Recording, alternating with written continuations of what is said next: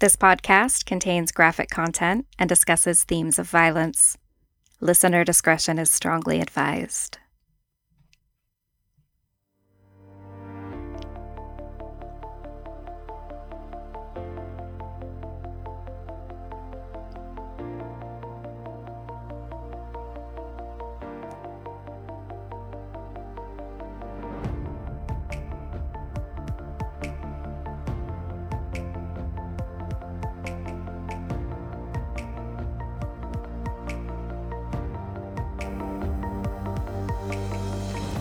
2323 Washington Boulevard in Ogden, Utah, was home to the Hi Fi Shop, owned by Ogden resident Brent Richardson.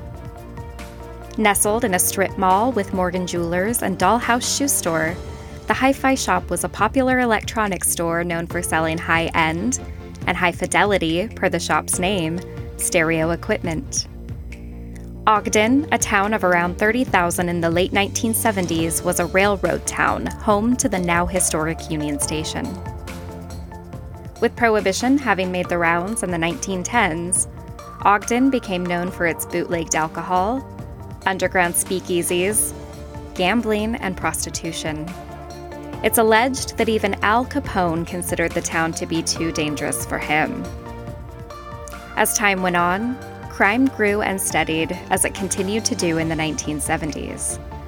Although the town was growing, this remained the case, as is evident by that fateful night of the Hi Fi murders in 1974. I'm Jen Hanson, and you're listening to The Living. The closing shift at Hi Fi for 20 year old Stanley Walker and 18 year old Michelle Ansley started out like any other on the night of April 22, 1974. Spring was in the air, and the pair were eager to close up shop and head home that Monday night, especially since they were both covering shifts for other coworkers. Michelle, who had just been hired to work at Hi Fi that week, was recently engaged to her boyfriend. As the sun set and neared closer to dark, 16 year old Byron Nesbitt, who went by his middle name Cortney, entered through the front doors of Hi Fi to thank Stanley for letting him park at the shop while he ran errands nearby. It was around 6 p.m. as Stanley and Michelle chatted with Cortney while they carried out their nightly duties, and before they could lock up the store, three men with guns entered. While one man went straight to stealing equipment and loading it into a van outside, the other two ordered Michelle, Stanley, and Cortney into the basement. The trio were placed face down on the floor, hands and feet bound with electrical wire, and duct tape placed over their mouths. The man who stayed upstairs robbing the shop loaded out approximately $24,000 worth of high end stereo equipment. As time dragged on, Michelle, Stanley, and Cortney grew increasingly terrified, and Stanley's parents began to worry. At 8 p.m., Stanley's father, Orren Walker, made the trip from their family home to the hi fi shop, concerned that his son hadn't come home yet. Parked around back where the employees would exit after their shift, Orren noticed the back door was ajar. As he pulled the door open to search the shop for Stanley, he was met face to face with one of the gunmen and ordered into the basement. Bound the same way with electrical wire and duct tape over his mouth, Orren had unwittingly become a fourth hostage but it would only be another 10 minutes before there was a fifth. Carol Nesbitt, Cortney's mother, had also come looking for her son. Following the same steps Orren had taken as she saw all the parked cars in the employee lot, she was found by one of the gunmen and bound and laid face down like all the others. While the robber upstairs completed his task and sped off in one of two getaway cars, the two gunmen in the basement attempted to plot their escape. Knowing the five had seen their faces, they agreed they'd have to be killed to delay or avoid altogether being identified. Once the decision was agreed upon by the two, there was no going back. A bottle of liquid drain cleaner was produced. The duct tape over each mouth was removed, and all except Michelle were made to drink it one at a time. The men told the hostages they were giving them vodka and sleeping pills. However, burns and blisters immediately broke out on the mouths of Stanley, Cortney, and Carol. Orren, being the last to consume the liquid and seeing the convulsions the other three had suffered, covertly let the drain cleaner leak out of the side of his mouth to avoid swallowing as the others had. The liquid seeped under the side of his head and caused burns to his face as he laid on the floor. Unwilling to leave while their victims were still alive, the pair decided to pour more drain cleaner into their mouths before reapplying duct tape to ensure it would stay down this time. But the liquid corroded the tape, again allowing it to be thrown up.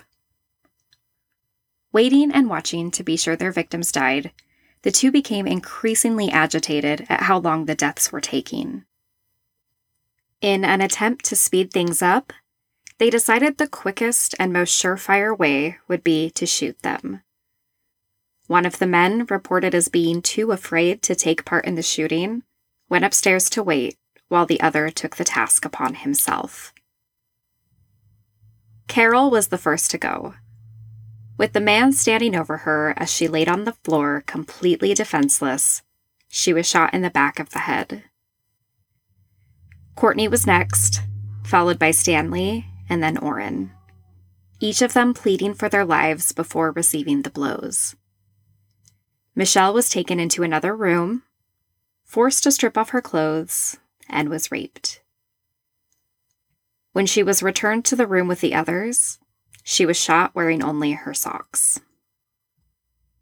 The man, now a killer, noticed Stanley was still breathing and shot him a second time.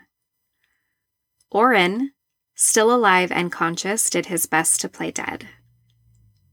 This was noticed, however, and the gunman, who had run out of bullets at this point, attempted to strangle him with electrical cord.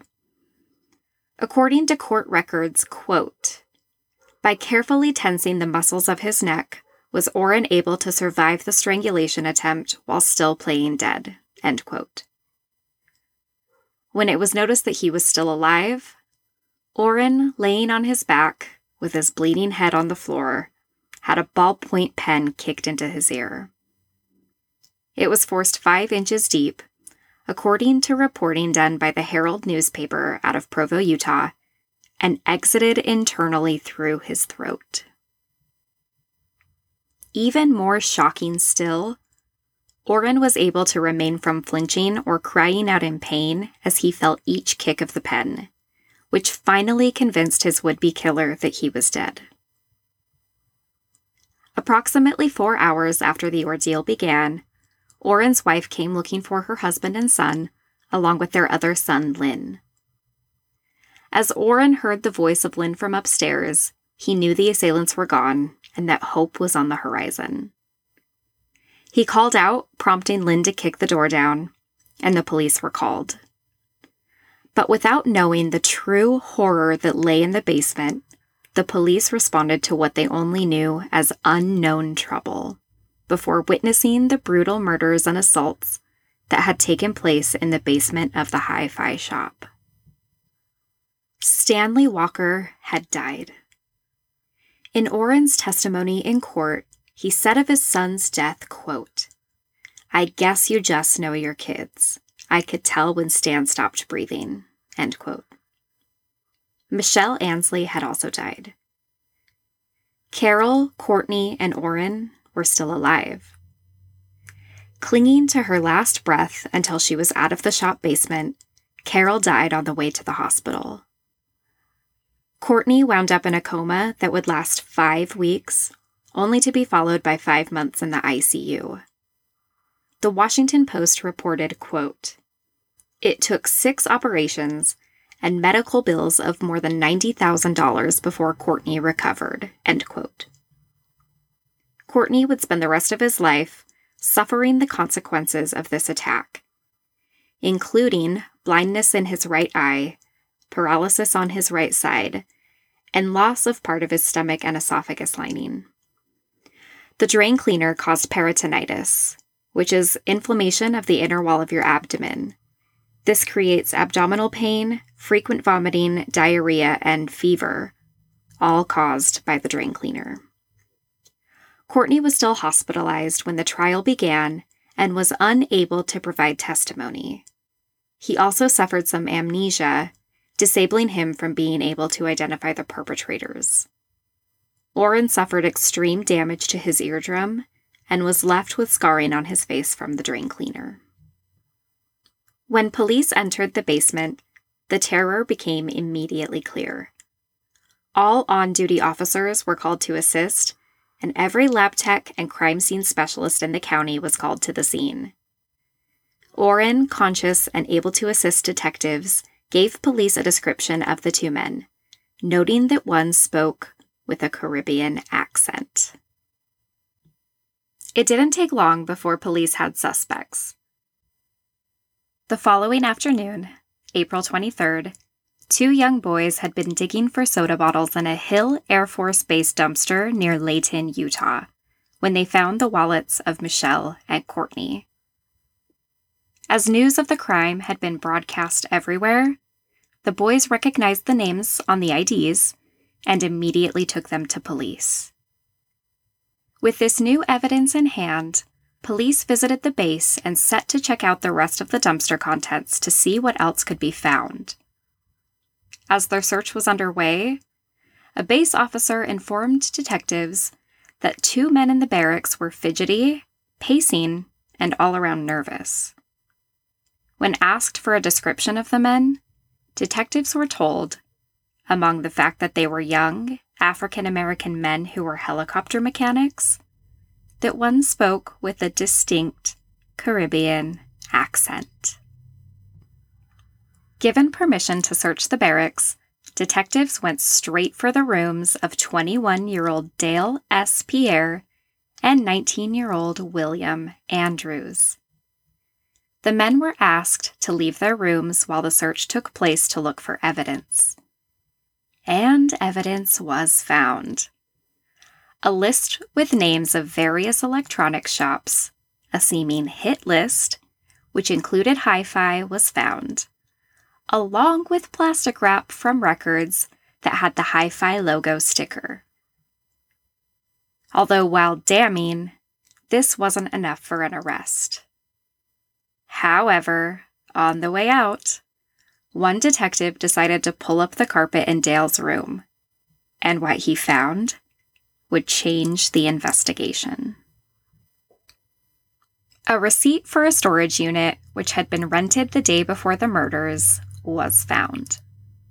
This was enough to arrest Dale and William with cause to believe that this storage unit housed the stolen items, along with the additional evidence recovered and a matching description from Orren. Had all that not been enough, upon arrest, Dale was found with a key in his pocket to the storage unit. When detectives visited the storage facility the following day, April 24th, the owner of the place positively identified Dale as the one who rented the unit. Armed with a search warrant, detectives opened the unit and found the holy grail of evidence. Not only was all of the stolen hi fi equipment accounted for, with fingerprints on it from Dale and William, but a bottle of drain cleaner also stored in the unit would be the nail in the coffin. In addition, Witnesses provided description of the van used as the getaway, which was identified as belonging to William. Inside, drain cleaner was found spilled on the mats, proving it had been brought with them and indicating premeditation. On November 16, 1974, just seven months after the arrests, Dale S. Pierre and William Andrews were tried together in the deaths of Michelle Ansley, Cortney Nesbitt, and Stanley Walker, and the attempted murders of Orren Walker and Cortney Nesbitt. An all white jury would decide the fate of three young black men, which caused outrage within the black community. According to reporting done from the Chicago Tribune, less than 1% of Utah residents at the time of the trial were black, with whites making up 94% of the population. In fact, there was a single black person within the jury pool but he was dismissed before jury selection even began. Word eventually got out one day that on a lunch break during trial, a napkin had been passed around amongst the jurors of a stick figure with a noose around its neck. It was accompanied by a racial slur. The defense called for a mistrial, but the motion was rejected by the judge. In each appeal for both William and Dale, this motion continued to be upheld by appeals courts including all the way up to the Supreme Court. William's defense team argued with vigor against the death penalty during trial, leaning heavily on the fact that he wasn't the one to pull the trigger. He did, however, administer the drain cleaner, a move the duo admitted was inspired by the movie Magnum Force, which aired on the base not long before the murders. An employee of the base testified at trial about William's involvement, recalling William telling him, quote, One of these days I'm going to rob that hi fi shop, and if anybody gets in the way, I'm going to kill them. End quote. Officer Delroy White, who worked the case, also testified, quote, Andrews was the brains behind the whole ordeal, the one who organized it. Pierre was the enforcer. End quote. Let's take a moment here to talk about the use of the drain cleaner in these crimes. The fact that the idea came from a movie, in which the victim given the drain cleaner to drink died as a result of it, sheds some light on the psychology behind the motive. Dr. Nigel Barber, a biopsychologist, says that copying violent acts found in media can be a way to depersonalize and separate themselves from their acts. Of the depersonalization, Dr. Barber says, quote, it helps account for uncharacteristically violent actions, whether the context is a riot, warfare, or rampage killing. End quote. Back to the trial. Orren Walker testified that Williams stated, in the basement that fateful night, that he was, quote, too scared to shoot them and left the shop. Dale, on the other hand, Orren recalls as having pranced around the room after each shooting, displaying a sense of excitement and pride in the murders.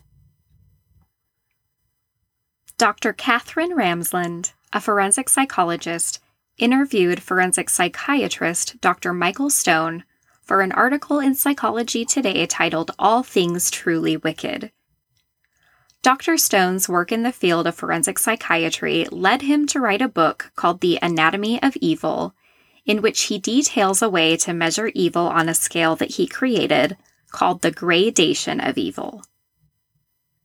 This scale consists of 22 categories of murderers, with one being justifiable homicide with no psychopathic traits, and increasing in shock, horror, and psychopathy up to category 22, which Dr. Stone classifies as, quote, murder after prolonged torture of the most heinous type, end quote. According to Dr. Stone's scale, there are two categories Dale and William might fit in. The first would be number 10, classified as in the way killers. These are people who kill to get rid of witnesses and typically do not involve premeditation. Although we know the drain cleaner was brought with them to the scene, we also know Dale and William feared being identified for the robbery. Category 14 on the gradation of evil scale is classified as schemers. These are the killers who intend to deceive, steal, or otherwise con their victims, and will stop at nothing to complete their task. Going back to the base officer's testimony during trial, we know William had planned to carry out this robbery without anyone getting in the way. Despite the best attempts from the defense at trial, the all white jury found both Dale and William guilty.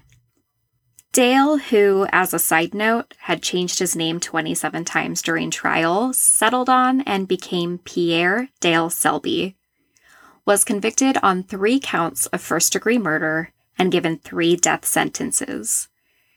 He was executed in August of 1987 by lethal injection after having served just 13 years. William was also sentenced to death on three counts of first degree murder and two counts of aggravated robbery. He served time in prison for 18 years before his lethal injection in 1992. Keith Roberts, who was identified as the getaway driver, was sentenced to five years to life on two counts of robbery.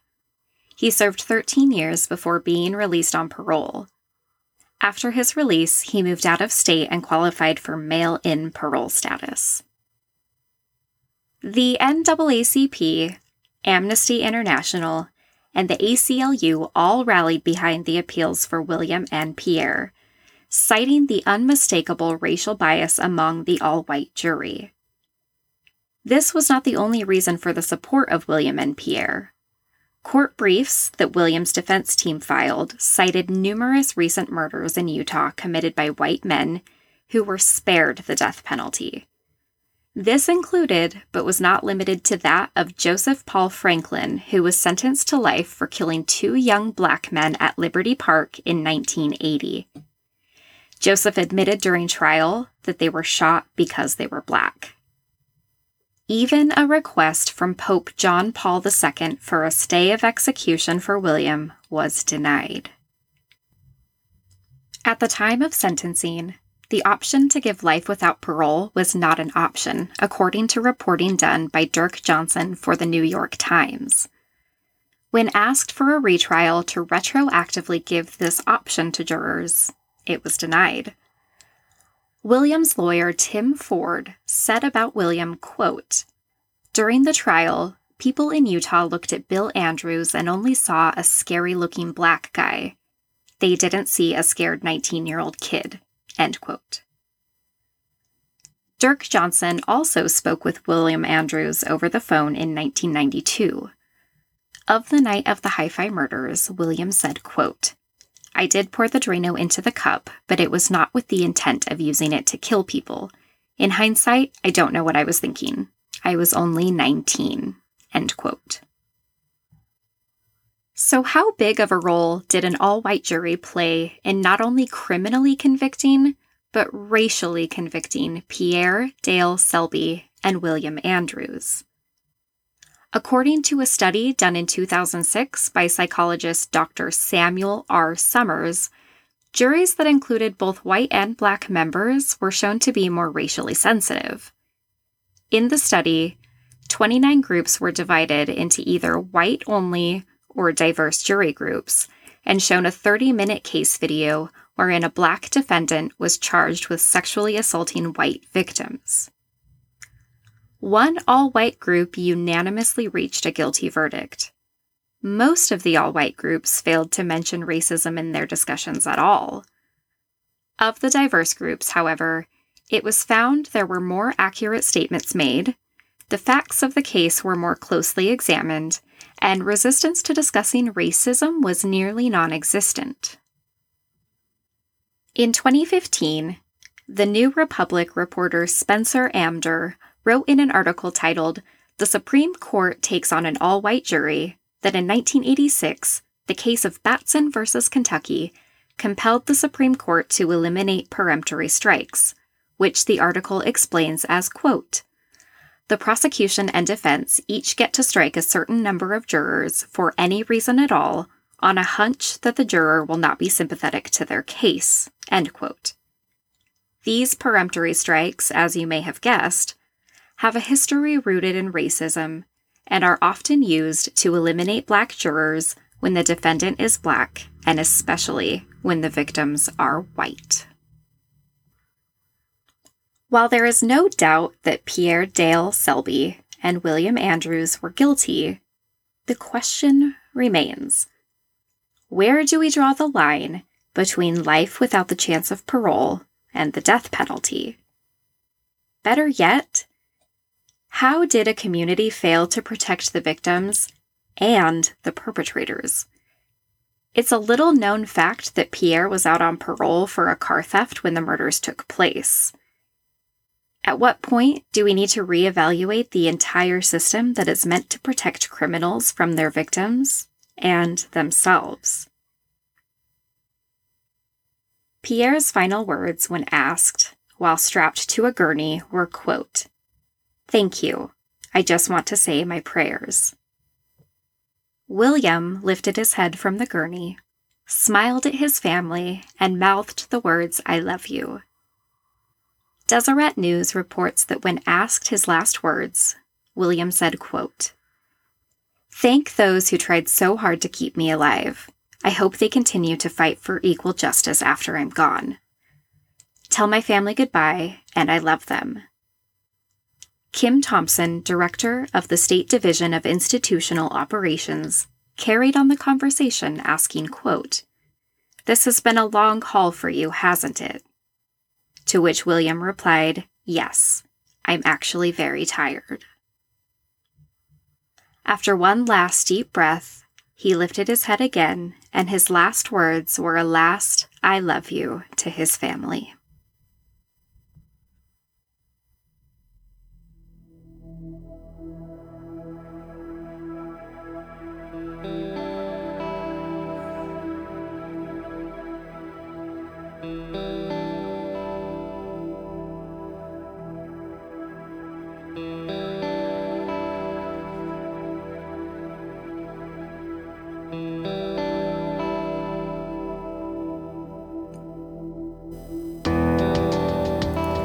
Orren Walker lived with the emotional aftermath of the Hi-Fi torture and murders until his death in 2000. Before his death, Orren, in what could only be considered either a great irony or an incredible fight to take back what was taken from him, worked at Hill Air Force Base and retired in 1985 to own an electronics store. Cortney Nesbitt studied computer science at both Weber State University and the University of Utah before going on to also work at Hill Air Force Base as a computer programmer, living with relatives until his death from his brain injury complications in 2002. Both of their lives were revered as heroic, and their will to live was nothing short of inspiring. Michelle Ansley left behind both parents and new fiance. Her young life was tragically cut short before she could experience any of the world that she dreamed of seeing. Carol Nesbitt was a prominent member of her community, assisting her husband, Dr. Byron Nesbitt, in the Weber County Medical Auxiliary Committee before her death. She left behind Cortney, as well as her son Lynn, who alerted the police to the dangers in the basement of Hi Fi. Stanley Walker, a student at Weber State University and a basketball coach for his ward at the Church of Latter day Saints, left behind his father, Orren, and his mother, Joyce. Thank you so much for tuning in to the second episode of the Living Podcast. If you enjoyed this episode, please subscribe on whatever platform you like to listen. If you're feeling extra generous, a rating and review would be so very appreciated. If you'd like to follow me on social media, you can find me on Instagram at The Living Podcast, at my Facebook page, The Living Podcast, or on Twitter at The Living Pod. Feel free to send me a message with your thoughts on the racial and social issues surrounding the convictions. I'm still trying to figure out a good release schedule while I'm in school to actually study forensic psychology, so bear with me and stay tuned because I will be bringing you a brand new case.